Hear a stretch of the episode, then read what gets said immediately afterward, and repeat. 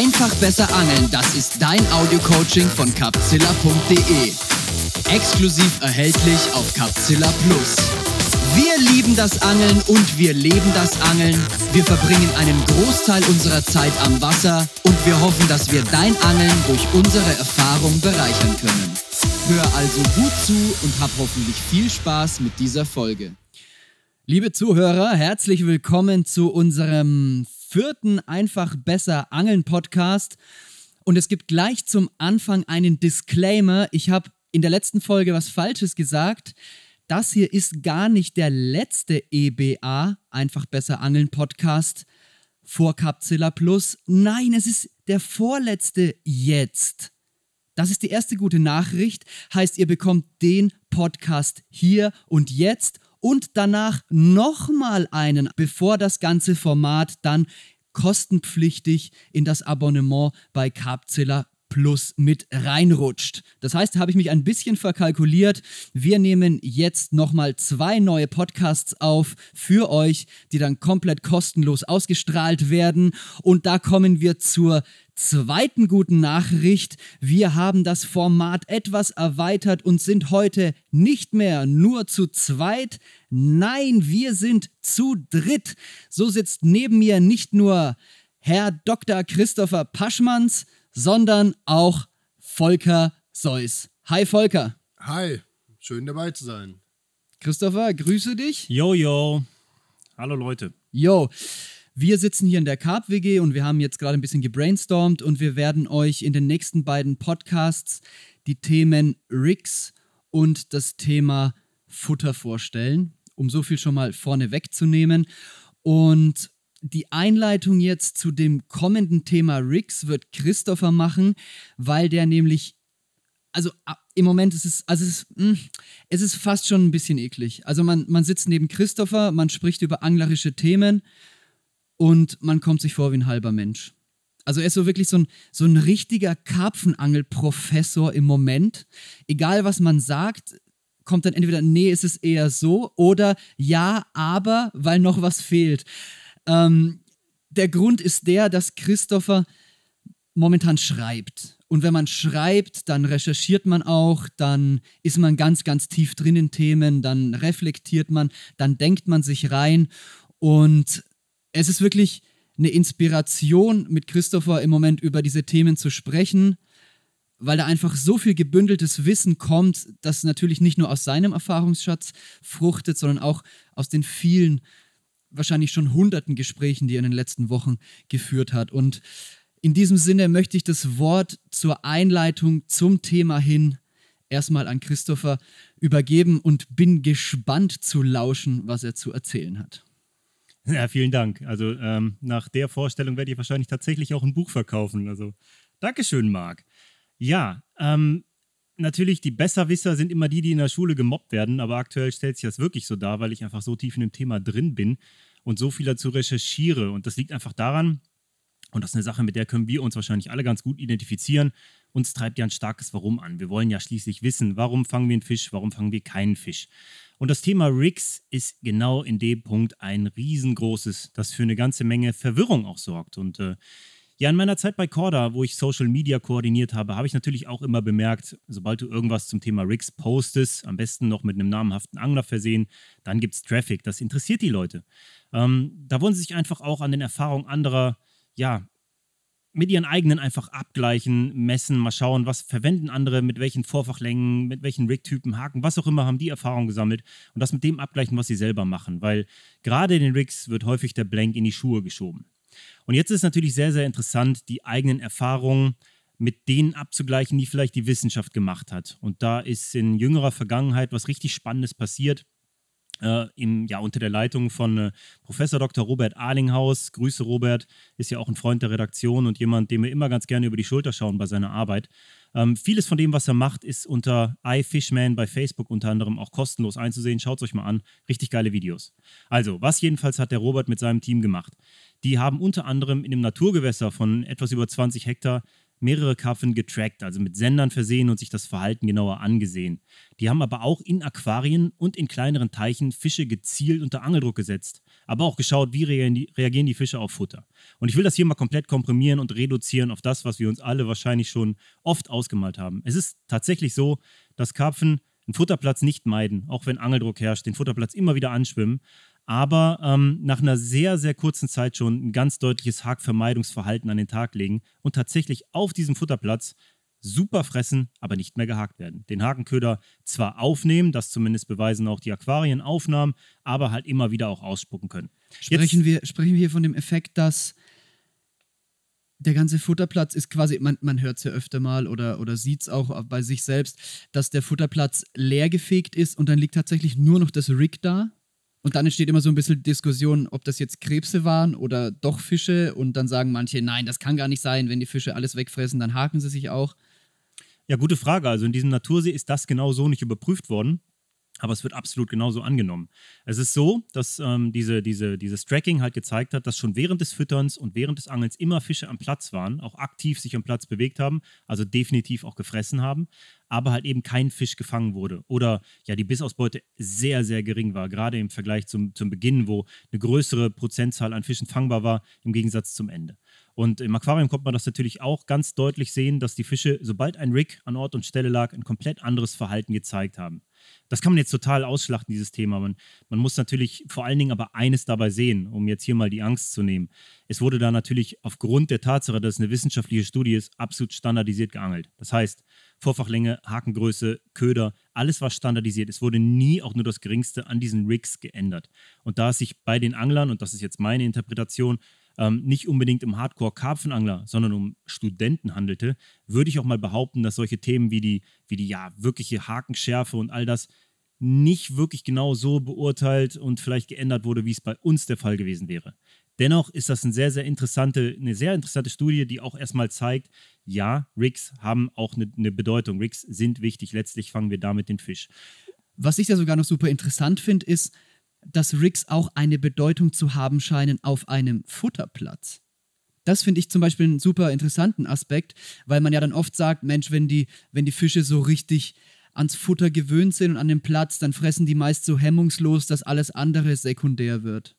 Und äh, jetzt aufgrund dieser Studie zu sehen, dass selbst auf einem Futterplatz ein Rig doch irgendwo eine Rolle zu spielen scheint, denn du hast es ja betont, die haben sehr standardisiert geangelt. Das bedeutet, dass du wahrscheinlich der Meinung bist, wenn man am Rig etwas geschraubt hätte, hätte man wahrscheinlich doch den einen oder anderen Fisch noch mehr fangen können. Und das finde ich schon eine, eine, sehr interessante erste Schlüsselerkenntnis für den heutigen Tag. Also, dass selbst auf einem Futterplatz das Rig nicht egal ist. Würdest du das unterschreiben? Zu 100.000 Prozent sogar. Also das Thema Rig ist, ist natürlich sehr, sehr komplex und ähm, das ist nicht der letzte einfach besser Angeln Podcast, den ihr dazu hören werdet. Also ich bin der Überzeugung, dass ein Rig nicht nur gewisse Dinge können muss, sondern dass es auch gewisse Dinge können kann. Dass wir also durch die, durch die Wahl des Rigs, die Länge des Rigs, die Größe des Hakens auch beeinflussen können, was für Fische wir fangen und welche eben nicht.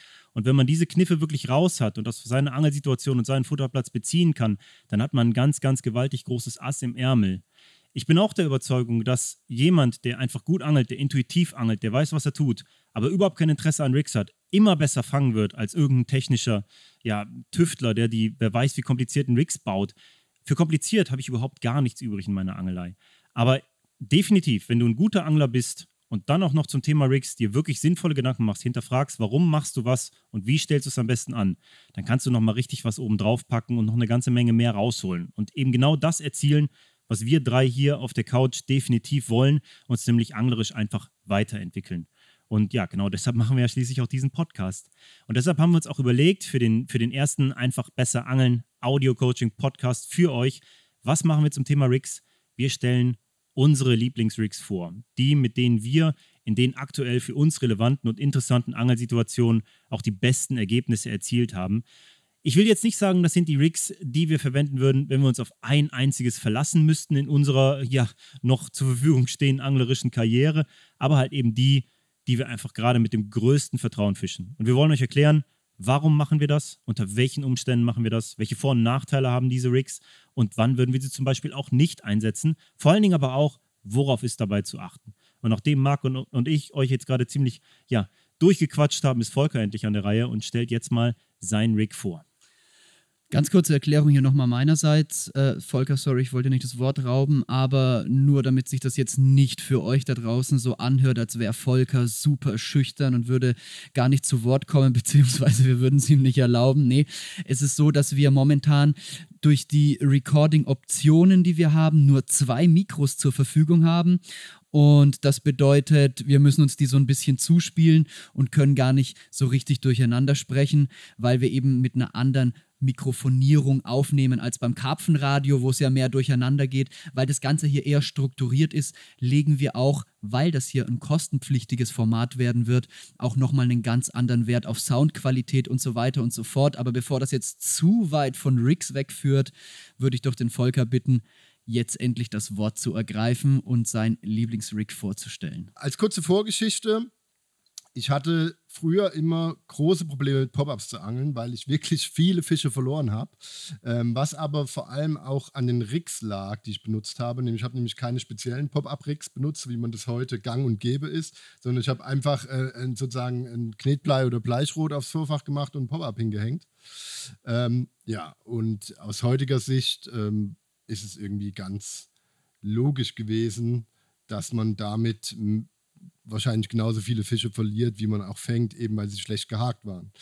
Äh, und das ist auch die Überleitung zum Jodwick. Ich habe mich dann, ähm, wie gesagt, 2014 äh, in La Gomera wiedergefunden, äh, an einem See, an dem die Karpfen wirklich groß geworden sind, ähm, ohne das Zutun der Angler, das heißt ohne äh, eingebrachtes Angelfutter. Und dementsprechend äh, waren die Fische dort oder sind die Fische dort sehr schwer mit Boilies und Partikeln zu fangen. Natürlich kann man sie damit fangen, wenn sie gerade in der, in der Fressphase sind, wenn das Wetter passt, wenn die Fische voll auf Fressen sind. Aber wenn das eben nicht so ist, dann verhalten sich die Karpfen wie die all die Jahre zuvor, in denen sie dort zu stattlichen Größen herangewachsen sind. Äh, und das ganz ohne Boilies. Äh, und ich war mit der Angelsituation konfrontiert, dass ich dort täglich schnorchen war, obwohl es, glaube ich, Ende April war, also Mitte April noch sehr kalt war.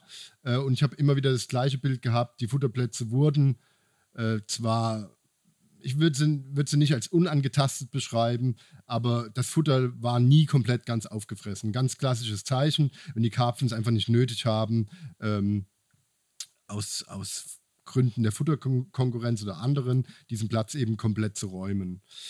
Ähm, ich hab, dachte dann, vielleicht sind es ja auch nur Enten oder, oder Schwarzbarsch oder was weiß ich. Weißfische gibt es dort nämlich nicht. Ähm, aber ich hatte dann doch den Verdacht, dass es vielleicht doch Karpfen sind, die aber einfach nicht das Bedürfnis haben, diesen Platz jetzt komplett leer zu fressen, wie man es aus vielen Angelsituationen in Deutschland kennt. Oder in, in Frankreich auch. Da bin ich dann drauf gekommen, ich muss hier mit einem wirklich auffälligen Köder angeln und muss den auch so präsentieren, dass ich, wenn's, wenn ich einen Biss bekomme, eben auch diesen Fisch bestenfalls sehr gut hake und her auch herausbekomme. Und da kam mir das Jodrick in den Sinn und dann habe ich das nachgegoogelt, wie man das bindet und hatte auch ähm, farbige also Fluor-Pop-Ups dabei in kleinen Größen und habe mit diesen dann geangelt und auf denselben Plätzen, wo ich drei Tage lang geplankt hatte, bekam ich von nun an täglich ein oder sogar mehr, mehrere Bisse von diesen äh, urtümlichen Karpfen in La Gomera. Und das war so ein bisschen ein Schlüsselerlebnis, dass man wirklich ähm, mit sehr auffälligen Ködern, Single Hookbits sozusagen, ähm, an der richtigen Präsentation eben Fische fangen kann, die man auf einem Bodenköder einfach nicht fangen würde. Und so begann sozusagen meine Beziehung zum Chodrick. Und fortgesetzt hat sich das dann natürlich in der Heimat, ähm, weil ich dort äh, an verschiedenen Gewässern, die unter sehr starkem Angeldruck stehen und an denen auch sehr viel gefüttert wird, natürlich immer vor dieser Situation stand, wie hebe ich mich von den anderen Anglern ab. Und da kam mir, mich, äh, kam mir natürlich die Angelei mit dem Single Hookbait beziehungsweise mit Jodricks eben sehr gelegen. Und was soll ich sagen, die letzten zwei, drei Jahre, in denen ich sehr viel mit einzelnen Hakenködern geangelt habe, mit kleinen Pop-ups, am Jodrick vor allem, waren phänomenal. Die Ergebnisse waren sehr, sehr gut. Ich konnte auch große Fische ausselektieren, während die Futterplatzangler natürlich auch ihre Fische gefangen haben, aber mit viel, viel mehr Aufwand im Hinblick auf Futter und natürlich Zeit. Okay, Volker, du hast jetzt das Jodrig schon seit einiger Zeit im Einsatz und tatsächlich hast du mir auch schon sehr, sehr viel davon erzählt und ich glaube gerade, weil das auch zu deiner Situation passt, weil in der Gegend, wo du wohnst, da sind halt viele Futterangler auch unterwegs und du sagst ja dann selber, dann kannst du dich halt auch einfach in deiner Angelart mit diesem Jodrig von den Futteranglern abgrenzen. Was mich jetzt interessieren würde, wann setzt du das Jodrig neben dieser Situation am liebsten ein? Ist das, ein, ein Rig für jede Situation oder würdest du sagen, es hat zu bestimmten Zeiten oder in bestimmten Situationen eher seine Vorteile, die es ausspielt? Gute Frage. Ähm, grundsätzlich würde ich sagen, dass die die Hauptjahreszeiten, der ich mit einzelnen Hakenködern bzw. mit Jodrig angle, ist das Frühjahr, die Laichzeit und dann auch noch der Sommer und vereinzelt dann aber auch auf Futterplatzsituationen im Herbst und im Winter. Das sind aber Situationen, die eher, also im Herbst und im Winter, wenn ich dann wirklich auf Futterplätzen auch einen Jodrig einsetze, setze ich es vor allem aus diesem Grund ein, um nicht immer den gleichen Köder anzubieten und vielleicht auch mal einen launischen Fisch, der jetzt nicht in Fresslaune ist, aber auf meinem Futterplatz abhängt, abzugreifen. Okay, kann ich dann nur kurz eine Verständnisfrage? Das heißt, dass du grundsätzlich im Frühjahr oder Frühsommer eher mit wenig Futter losgehst und deswegen die Stärken des Jodrigs ausspielst und dann eher im Herbst dann aber auch gerne auf Futter angelst und mit Futter. Habe ich das richtig verstanden? Genau. aber da gehen wir, glaube ich, dann, okay, da gehen wir dann mal im nächsten Podcast, im Futter-Podcast näher drauf ein. Bleiben wir beim Rick. Sorry für die Unterbrechung. Ähm, kein Problem.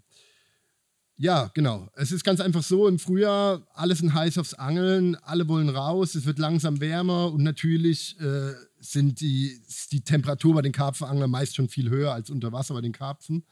Und es ist einfach so, dass man mit dem Füttern zu dieser Jahreszeit eben auch viel kaputt machen kann. Ähm, die Fische werden von Anfang an daran gewöhnt, äh, dass sie Nahrungsüberfluss haben, obwohl die Natur um sie herum noch gar nicht so weit ist. Und natürlich fressen die Fische dann nicht das ganze Futter auf. Äh, ich rede jetzt hier natürlich von stärker beangelten Gewässern, die meistens einen überschaubaren Bestand haben und keinen Überbestand haben. Und da ist es natürlich dann Trumpf, wenn man weiß, in welchen Arealen die Fische sich im Frühjahr aufhalten, wirklich nur einen auffälligen Köder anzubieten und dafür dann lieber öfter angeln zu gehen und gar nichts anzufüttern.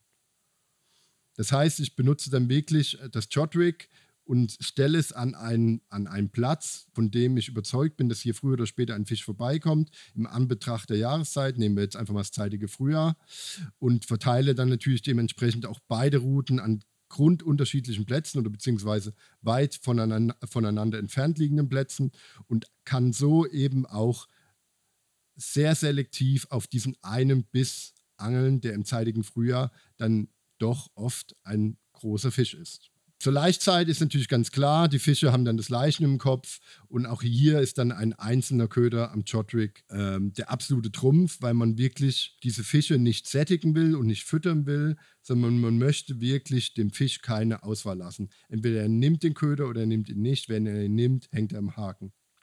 Der ganz große Vorteil vom Jodrig gegenüber anderen Pop-Up-Rigs ist natürlich, dass er klassisch auf einem Leader präsentiert wird. Das Jodrig im klassischen Sinne läuft ja freilaufend auf einem Leader, begrenzt durch zwei Stopper zum Beispiel.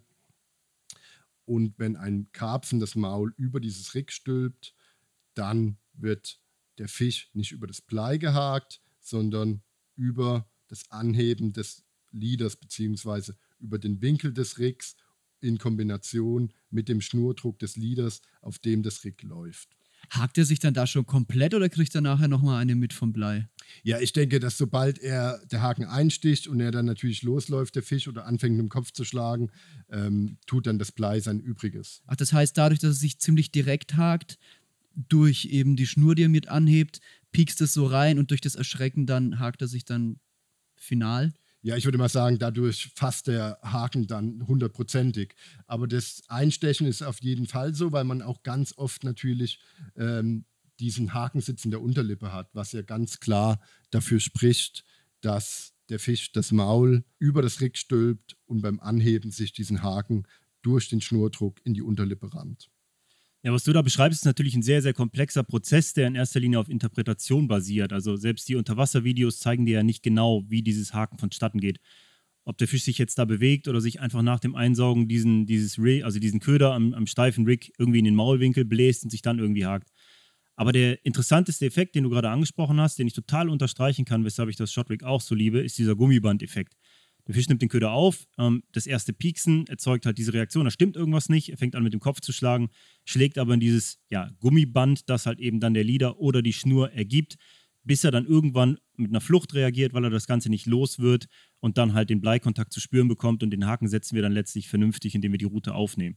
Das ist ein, natürlich ein, eine ganz andere Möglichkeit, einen Fisch zu haken im Vergleich zu ganz normalen Systemen, wo der Köder eben hinter dem Blei hängt. Äh, mit dem Shotrig hängt er vor dem Blei. Bei Helikoptersystemen auch, anderen Helikoptersystemen, aber dabei hast du natürlich immer ein langes Vorfach, das diesen Effekt auch verzögert und verlängert. Und das Shotrig ist ja so, als würdest du einen verlängerten Haken anbieten. Das ist ja nun mal auch ein entsprechend langer Haken, der durch dieses steife Material gegeben ist. Ist ein geiler Effekt, um das mal entsprechend find, zu erläutern. Ich finde die Vorstellung voll geil, dass das wie so ein Riesenhaken ist, als wenn da so ein Haifischhaken mit einem kleinen Pop-up hängen würde. So ungefähr meinst du das, ne? Ja, ungefähr genau das ist der Vorteil, würde ich, würd ich so sagen. Also es ist ja in dem Sinne kein großer Haken, sondern einfach nur ein verdammt langer und der ja. ist nun mal sehr, sehr schwer loszuwerden. Ja. Wir kennen das ja alle, diesen, diesen Bento-Effekt, den es damals gab. Oder ja, genau. Warum sind langschenkelige Haken so effektive Hakmaschinen? Weil sie eben sehr, sehr schwer wieder loszuwerden sind. Und da ist natürlich einer der Hauptvorteile für mich auch beim Shot-Rig. Nicht ja. wahr? Ja, ja. Du hast so einen Bungee-Effekt oder so einen Gummi-Effekt angesprochen. Da musste ich jetzt an dieses Bungee-Rig denken. Ist das ein ähnlicher Effekt? Ja, das Prinzip ist natürlich ähnlich gedacht. Es gibt ja auch irgendwie, von Nash gab es mal so einen Trigger-Link, glaube ich, heißt das, dass es auch so ein, so ein Bungee-Material ist. Und ähm, es gibt natürlich auch die Möglichkeit, einen Bungee-Rig zu fertigen mit so einem Gummi. Da geht es halt genau darum. Eine standardisierte Hacksituation ist die, ein Fisch nimmt den Köder auf, bemerkt vielleicht, dass irgendwas nicht stimmt. Der Haken hat sich aber bereits leicht gesetzt bei einem scharfen Haken oder ist irgendwo in Position. Er versucht, den loszuwerden durch Kopfschlagen. Das setzt natürlich voraus, dass der Haken schon irgendwie gegriffen hat. Mhm. Wenn du jetzt ein, ein, statisches Objekt hast, zum Beispiel ein schweres Blei, das am Boden liegt, dann hast du natürlich so einen Konterpol, gegen den du schlagen kannst. Das muss man sich mit der Hand mal irgendwie einfach verdeutlichen. Haken ein bisschen an dem Finger anspitzen, also ansetzen, dass es so leicht hält und dann halt irgendwie gegen ein Blei so leicht klopfen. Du kannst das Blei viel einfacher, den Haken viel einfacher loswerden, wenn du gegen ein statisch liegendes Objekt haust. Wenn das aber mitkommt durch einen Bungee-Effekt, dann bleibt der Haken in Position. Du schlägst mit der Hand dagegen, genau wie der Fisch halt mit dem Kopf dann von links nach rechts schlägt und das Ganze nicht los wird und dann doch irgendwann mit Flucht reagieren muss. Wir bekommen also dann die Indikation, den Biss, nehmen die Route auf und haben den Fisch an der Angel. Und das ist genau dieses Prinzip Bungee-Effekt, was du komplett unkompliziert beim Shotrig schon gegeben hast, mhm. bei anderen Montagen aber eben nicht. Und das ist, warum Volker das so gerne mag, ne? Genau, ähm, aber es hat natürlich auch andere Vorteile noch. Danke erstmal für die Ausführungen, Christopher. Ähm, weitere Vorteile sind natürlich, ähm, man kann das Jodrig durch diesen Haken-Effekt auch mit sehr leichten Bleien einsetzen. Es ist so, sogar vorteilhaft, es mit leichten Bleien zu angeln, es sei denn, man möchte auf weite Distanz angeln. Auch das habe ich schon mit dem Jodrig gemacht, auf 300 bis 400 Metern geangelt, hat auch super funktioniert. Dann ist es aber natürlich sehr, sehr wichtig, dass das Blei direkt verloren geht. Und hier sind wir dann bei Jodrig-Adaptern wie dem HeliSafe, den ich sehr gerne einsetze, den ich aber auch also sehr einerseits liebe, andererseits verfluche, weil man wirklich sehr oft das Blei verliert, auch wenn man es manchmal nicht verlieren möchte. Aber da sind wir auch schon beim Nachteil vom Jodrig, dass man darauf achten muss, wie man das Blei an seiner Jodrig-Montage, sage ich jetzt mal, anbringt. Denn sobald ein Fisch gehakt ist und das Jodrig wandert runter zum Blei, schlägt der Fisch natürlich im Drill unweigerlich ständig gegen dieses Blei und Ausschlitze sind vorprogrammiert. Ich habe aber bis heute ähm, toi, toi, toi, noch nicht einen einzigen Fisch mit dem Jodrig ausgeschlitzt. Ich habe zwar schon welche verloren, durch Hakenbruch und durch Vorfachbruch, aber durch Ausschlitzen habe ich noch keinen einzigen Fisch verloren mit dem Jodrig. Was aber daran liegt, dass ich eigentlich zu 99% der Fälle immer so angle, dass ich das Blei entweder verliere direkt nach dem Biss oder dass ich das Blei auf einem Seitenarm anbringe. Das heißt, das Jodrig läuft nur bis zum Wirbel und dann kommt nochmal ein Stück Schnur und dann kommt erst das Blei, sodass das Jodrig nicht bis zum Blei runterlaufen kann im Drill. Super mega interessant, würde ich auch genauso untermalen, aber da habe ich eine Frage an dich, Volker. Ich weiß, dass sehr, sehr, sehr viele da draußen echte Probleme mit Shotrigs haben und damit viele Aussteiger haben, obwohl sie mit leichten Bleien angeln. Woran glaubst du, kann das liegen? Das kann zum einen daran liegen, dass der Haken nicht scharf genug ist, aber ganz klar die Länge des Shot-Rigs. Wenn ich mir die verschiedensten Videos anschaue oder Artikel oder How-to oder Tutorials, dann frage ich mich immer, wollen die mir jetzt wirklich erzählen, dass das ein Shot-Rig ist? Ein Vorfach, was zwischen 8 und 15 Zentimeter lang gebunden ist. Also, dass man damit die Fische relativ schlecht hakt oder überhaupt keine Bisse bekommt, das wundert mich überhaupt nicht. Ich lege ganz, ganz viel Wert darauf, das Jodrick extrem kurz zu binden, was natürlich ein bisschen Fummelei ist. Aber am liebsten angel ich Jodricks zwischen zwei bis vier Zentimeter Länge und da rede ich jetzt wirklich von der Länge des, der Schnur.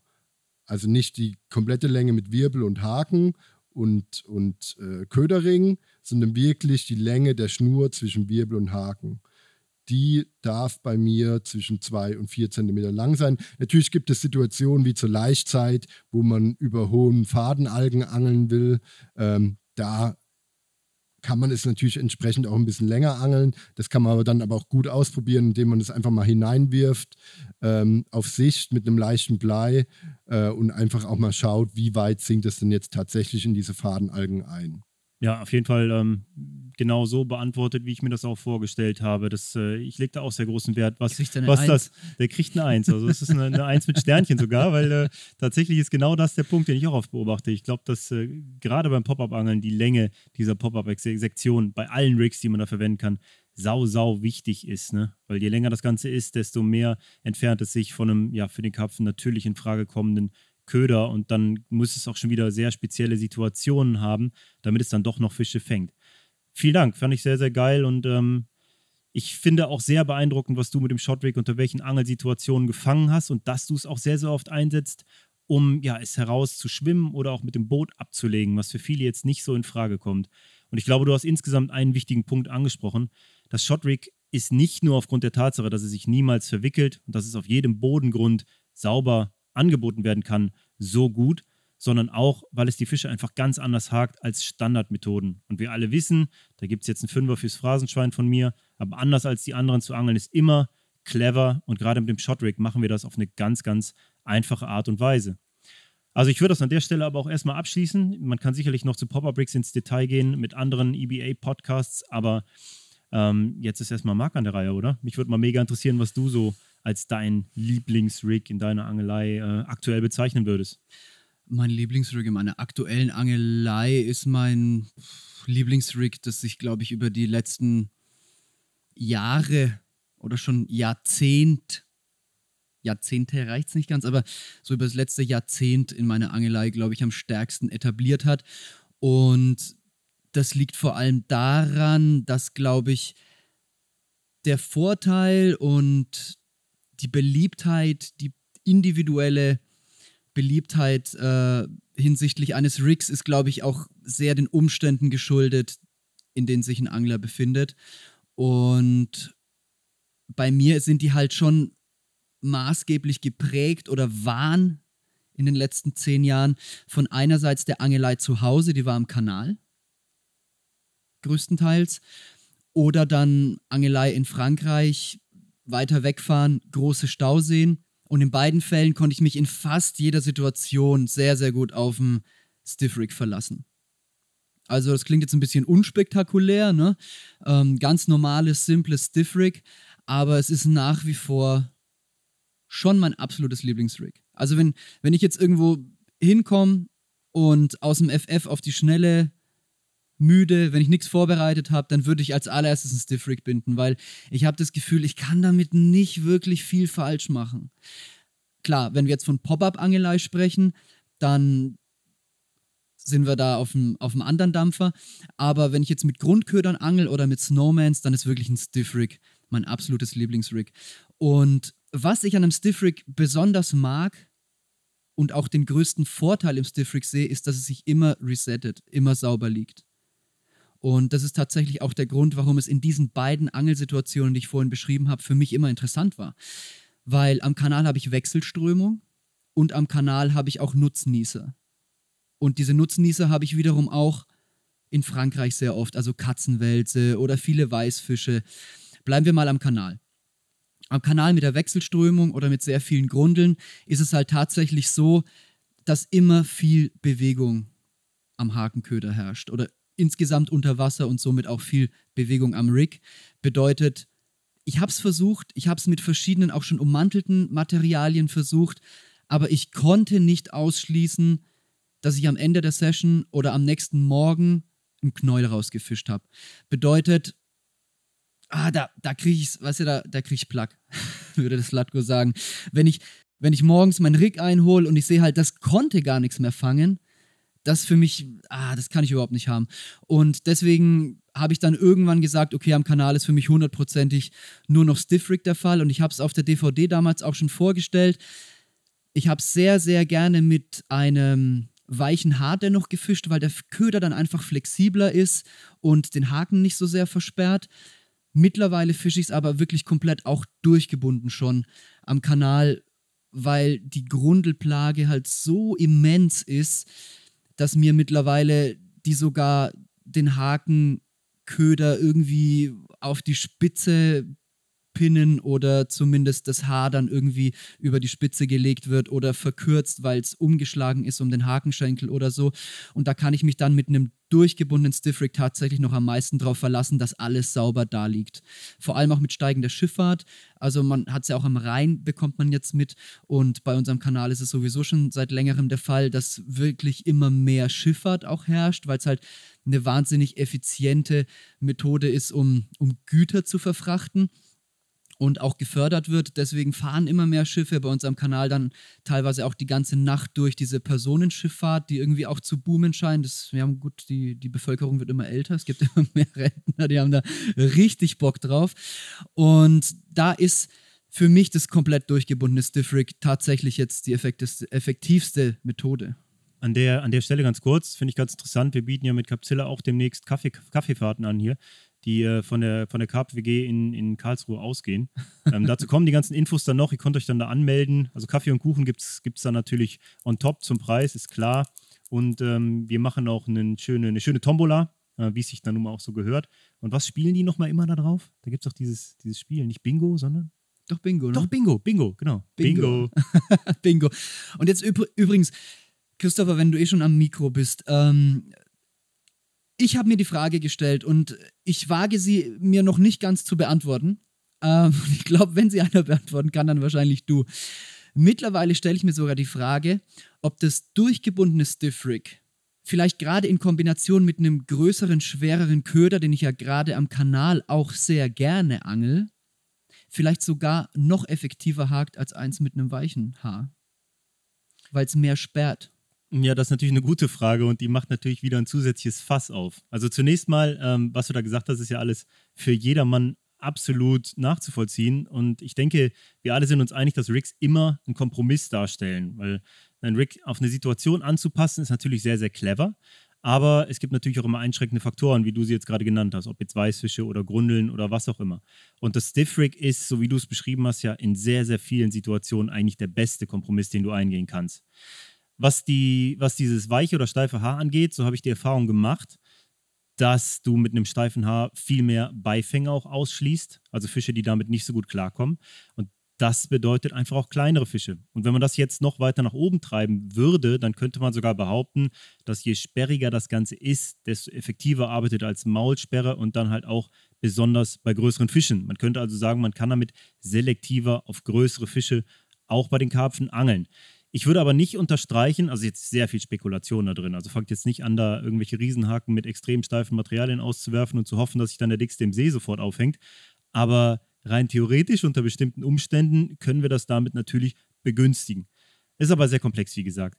Äh, dennoch würde ich sagen, bevor ich Volker, der hier schon die ganze Zeit äh, aufzeigt, mit dem Fingerschnipp das Wort erteile, ich würde sagen, dass du mit einem weichen Haar besser hakst, solider in der Unterlippe hakst aber mit dem steifen Haar in manchen Situationen einfach eine bessere Maulsperre bietet, die den Fisch dann überhaupt hakt, weil wenn er dieses Paket aufgenommen hat, dann wird es einfach schwieriger für ihn sein, das Ganze loszuwerden. Und da wird es halt gerade für größere Fische dann interessant, ne? weil die halt auch ein größeres Maul haben und damit es dann wenigstens irgendwo verkantet, ist dann dieses, dieses steife Paket mit einem Stiff Rig auch als Haar durchgebunden wahrscheinlich die effektivere Methode. Ne?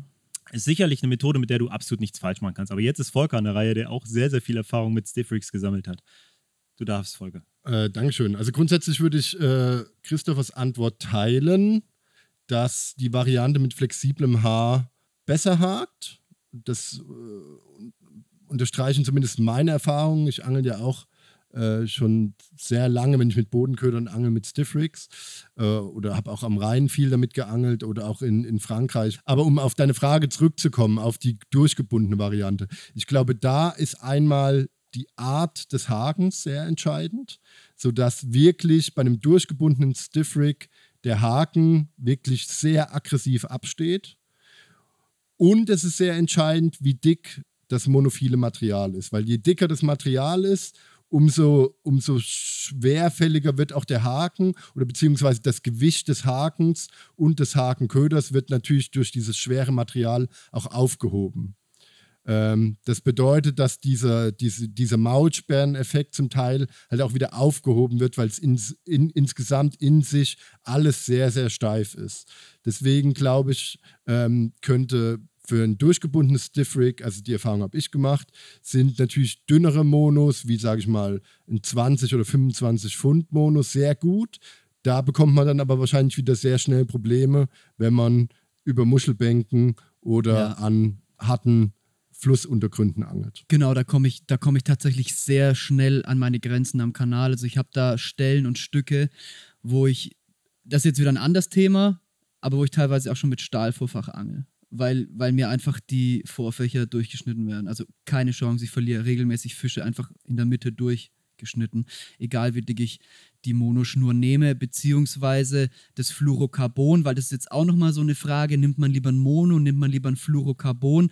Und ich denke, da kann man auch mit dem, mit dem Mono-Thema nochmal ein bisschen mehr Flexibilität reinkriegen, wenn man es eher noch steifer haben will, dann ein Fluorocarbon.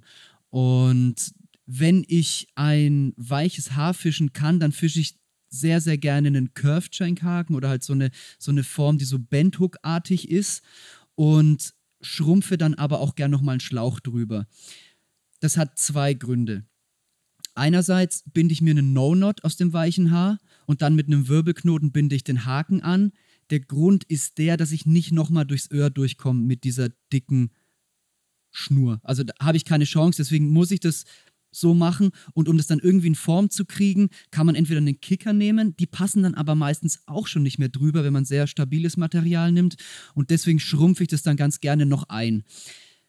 Das ist ein bisschen umständlich, aber ich habe einen super geilen Nebeneffekt, nämlich baue ich mir auch so einen Haifischhaken, den der Christopher vorhin schon angesprochen hat, der halt super sperrig ist und dadurch sehr gut dreht und sehr gut hakt. Also so fische ich es am liebsten und so finde ich auch, ist es die absolute Hakmaschine. Heißt mit weichem Haar, mit ziemlich steifem Fluorocarbon am besten und dann mit einem schönen Schrumpfschlauch drüber geschrumpft. Volker, wie machst du das gerne?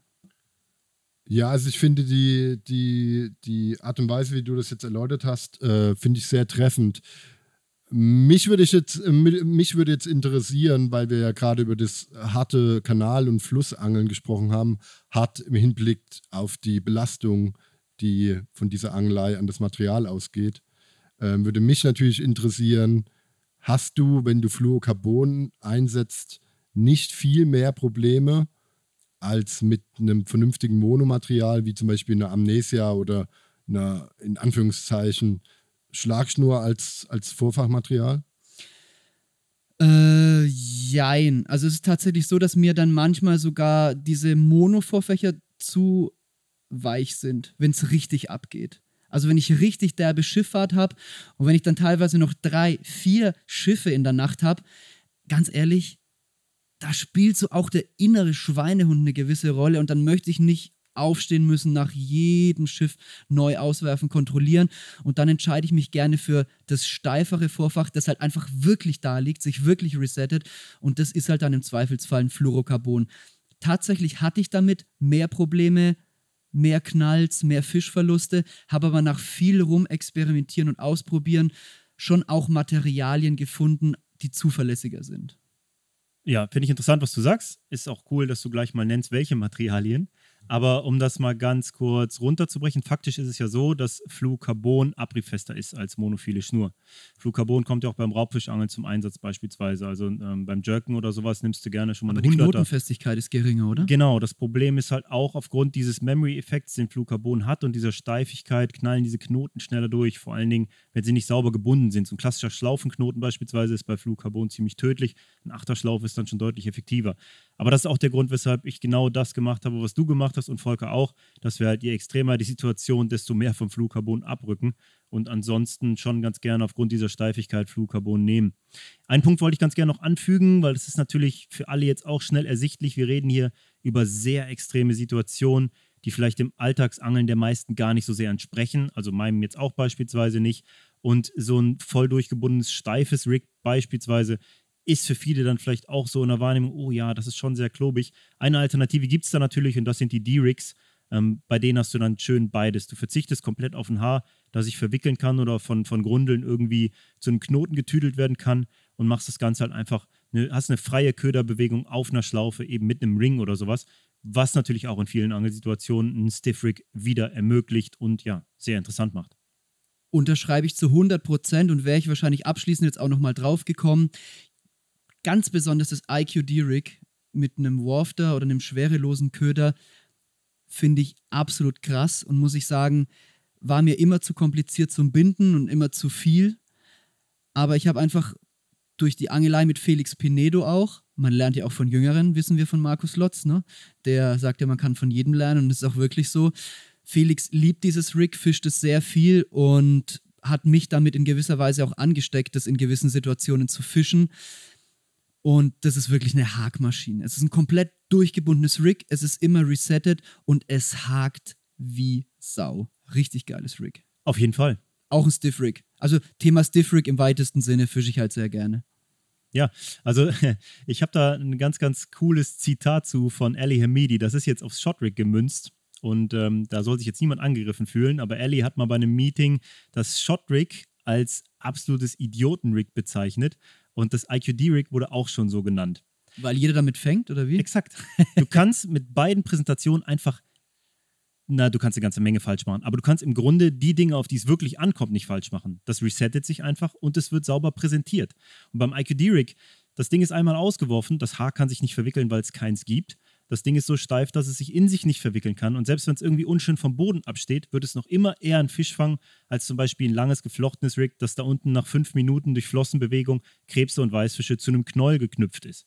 Und das, das sind halt die Vorteile dieser Rigs. Und das ist genau wieder dieser Punkt, dieser, diese Kompromisse, die wir immer eingehen. Mit einem Stiff Rig oder auch einer, das ist nochmal auch ein Stiff Rig, einer Präsentation wie dem Shot Rig, können wir im Grunde nicht viel falsch machen, wenn es darum geht, dass der Köder aufgenommen werden kann. Und darum geht es ja nun mal schließlich in erster Linie. Das Ding muss fangfähig am Boden präsentiert werden und dort auch dann liegen, wenn es die erste oder zweite Köderaufnahme nicht in Biss verwandelt hat und wenn die erste Schule Brassen drüber gegangen ist und den Platz in Schlachtfeld verwandelt hat.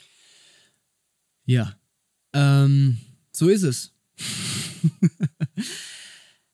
Jetzt sehe ich mal, ich gucke mir gerade auf die Uhr, ne? ich muss ja das ein bisschen im Auge behalten und uns läuft allmählich schon die Zeit weg.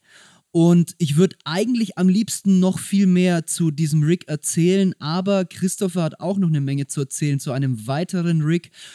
Und an diesem Punkt erkennen wir schon ganz deutlich, dass dieser EBA einfach besser angeln Podcast ein Fass ohne Boden ist. Also ich glaube, wir könnten jetzt auch hergehen und wirklich nur ein Rig eine Stunde lang ausdiskutieren. Und wenn wir zwei oder wir drei das diskutieren würden, dann wären da wahrscheinlich andere Aspekte und andere Erfahrungen drin, als wenn man das jetzt mit einem anderen Gast, wie zum Beispiel Marc Fosen, der auch sehr interessante Sachen zu Rigs erzählt hat, durch seine Beobachtungen auch mit der Unterwasserkamera im zweiten Podcast damals, im Karpfenradio. Der würde wahrscheinlich wieder ganz andere Sachen erzählen. Und dahin wird es auch gehen mit dem Einfach besser Angeln Podcast. Also wer jetzt sagt, äh, jetzt hätte ich mir hier oder da noch ein paar mehr Details gewünscht oder ge gewusst, wie macht er das und jenes jetzt nochmal genau mit diesem Rig, da können wir jetzt in dieser Folge nicht bis ins kleinste Haar gespalten drauf eingehen, sondern wir bleiben jetzt hier eher basic und werden das dann im Laufe der nächsten Zeit immer weiter aufdröseln und vertiefen. Und dafür ist der einfach besser Angeln Podcast auch da, wir haben es schon mal zum Anfang erklärt, wir fangen relativ oberflächlich an, sodass jeder mitkommen kann und vertiefen die Sache dann über die nächsten Wochen, Monate und Jahre immer weiter. Absolut. Also ich glaube, das kommt aus diesem Podcast jetzt auch schon sehr, sehr gut hervor, dass es zu, gerade zu so Themen wie Rigs sehr viele unterschiedliche Meinungen geben kann. Faktisch ist es ja so, einer der größten Fehler, die man machen kann am Wasser, ist, in etwas nicht zu vertrauen. Und genau da äh, schlägt die Industrie richtig ein, indem sie halt die unterschiedlichsten Rigs anbietet, die unterschiedlichsten ultra komplizierten Methoden auf Karpfen zu angeln, wobei es dann doch relativ simpel ist. Und wenn man jetzt mal so guckt und sich die wirklich erfolgreichen Angler mal so anguckt, verwenden die komplizierte Rigs. Im Normalfall ist das nicht der Fall. Die haben zumindest ziemlich unkomplizierte Ansichten zu den Rigs. Selbst wenn ein Vorfach so kompliziert aussieht wie ein IQD-Rig, der Grund, warum es eingesetzt wird, ist in erster Linie der beste Kompromiss, nämlich aus den Gründen, die wir eben auch erläutert haben.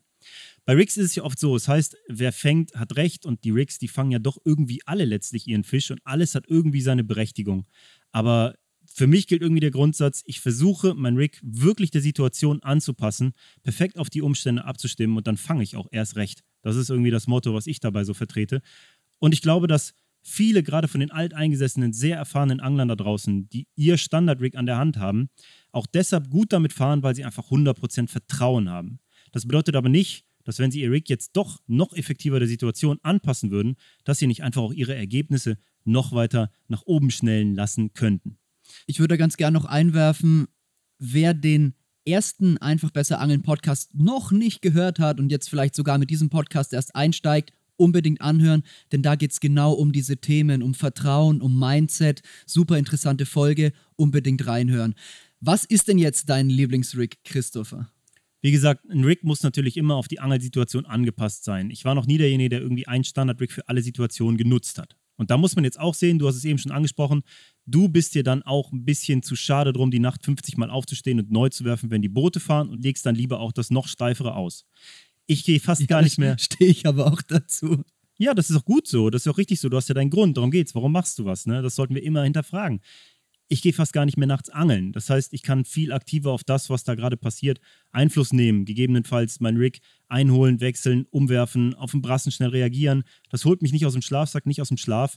Und so kann ich natürlich auch viel mehr Experimente wagen, weil mein Angeln ist auf eine hohe Bissfrequenz ausgelegt. Auch das Angeln auf große Fische baut dann darauf auf.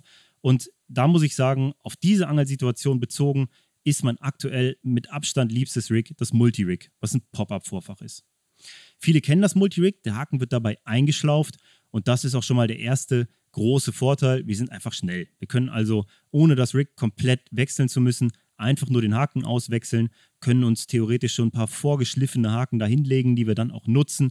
Gerade wenn wir viele Fische fangen, wenn wir eine hohe Bissfrequenz haben, sind wir so richtig schnell wieder bei der Sache und Zeit bedeutet in solchen Situationen einfach Fisch. Der zweite Riesenvorteil für mich ist dabei, und der ist grundsätzlich bei Pop-Up-Rigs gegeben, dass ich mit absolut nadelscharfen Haken fischen kann. Und ähm, Marc Fosen in dem Podcast, den du eben angesprochen hast, dem, dem zweiten Karpfenradio, hat viel darüber gesprochen. Ihr habt euch darüber schon unterhalten, wann macht es Sinn, die Haken wirklich anzuspitzen, wann nicht.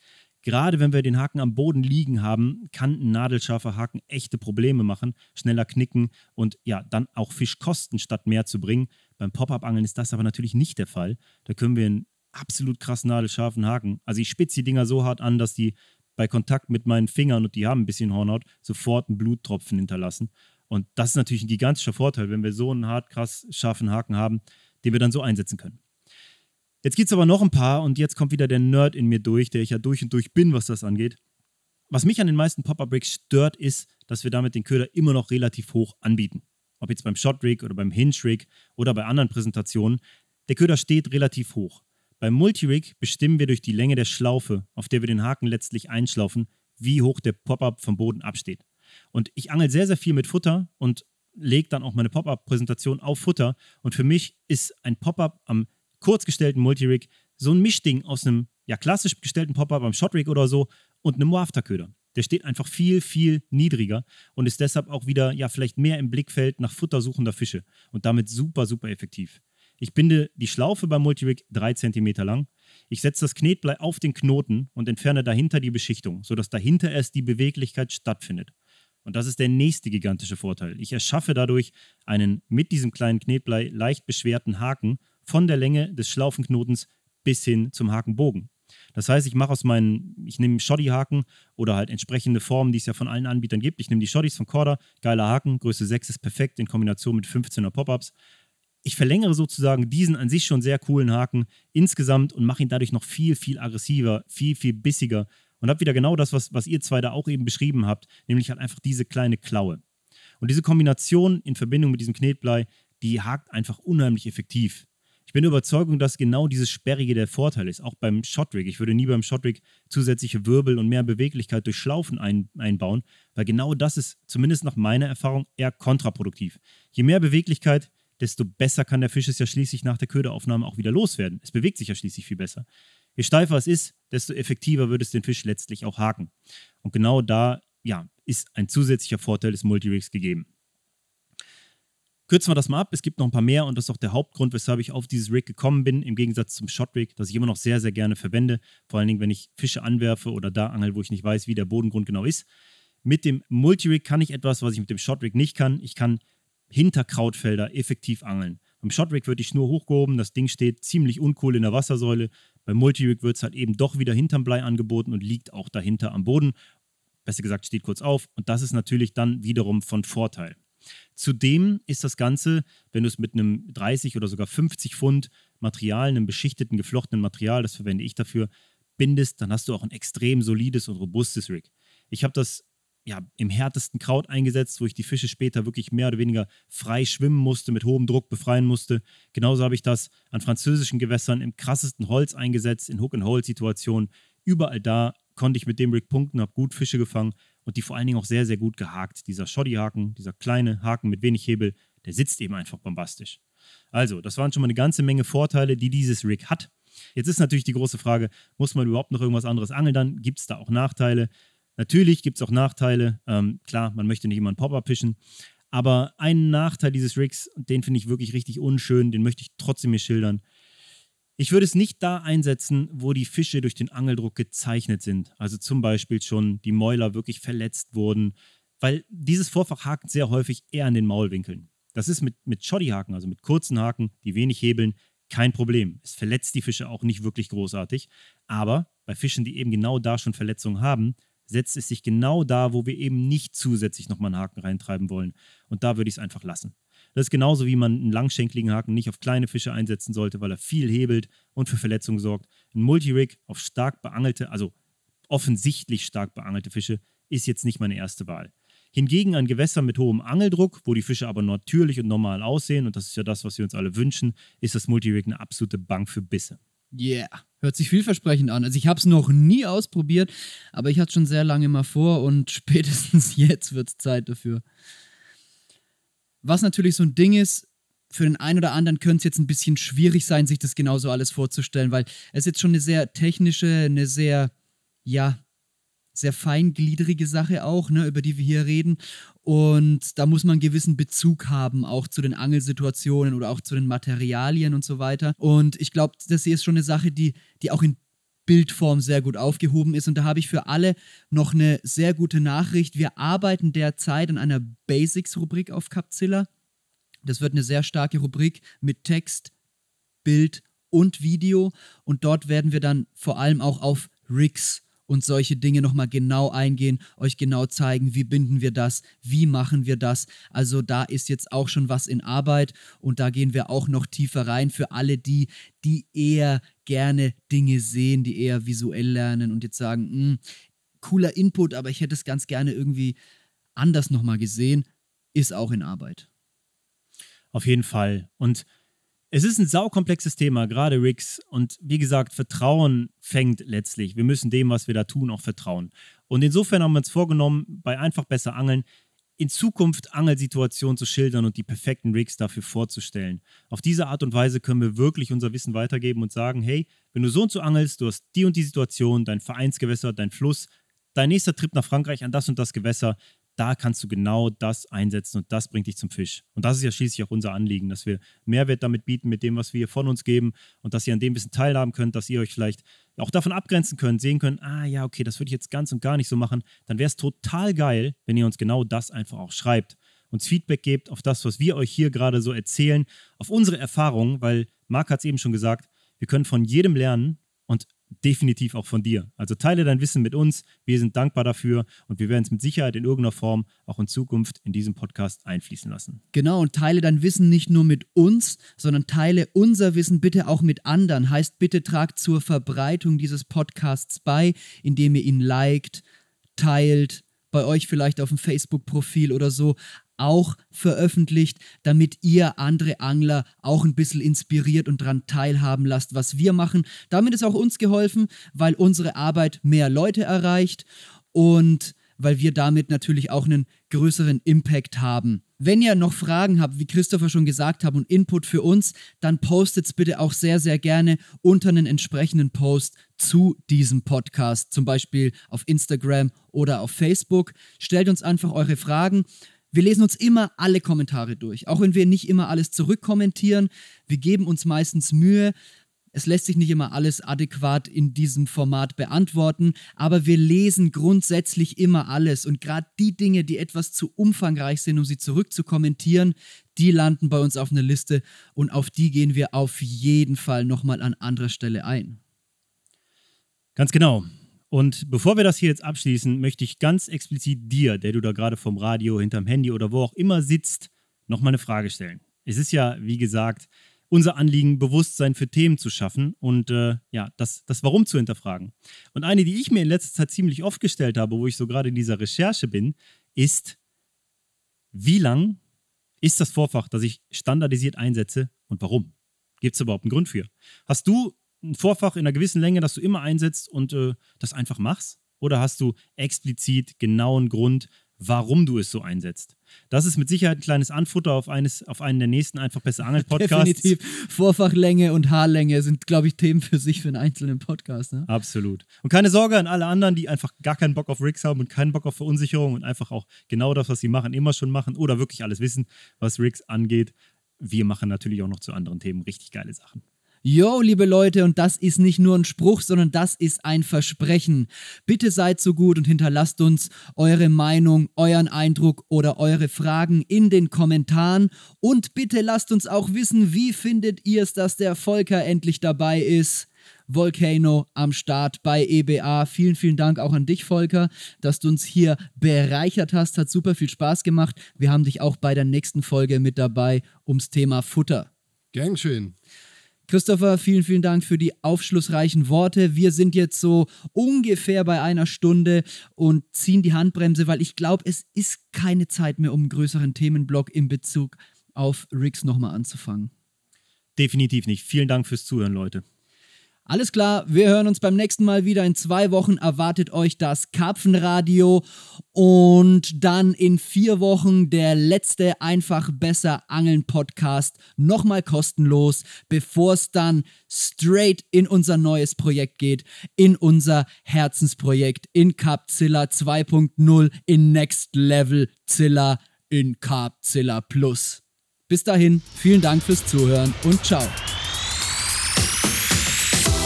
Das war einfach besser angeln, dein Carp Coaching von carpzilla.de, kostenlos verfügbar unter Carpzilla Plus.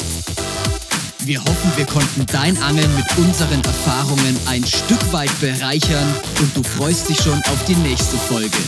Bis dahin findest du natürlich jede Menge Content von uns auf capzilla.de sowie auf unseren sozialen Medienkanälen auf Facebook, Instagram und YouTube. Bitte abonniere uns, um stets auf dem Laufenden zu bleiben und informiere auch gerne deine Freunde über diese Folge hier oder über irgendetwas, das dir an uns gefällt, damit unsere Arbeit noch mehr Leute erreichen kann. Vielen Dank für dein Interesse und bis bald.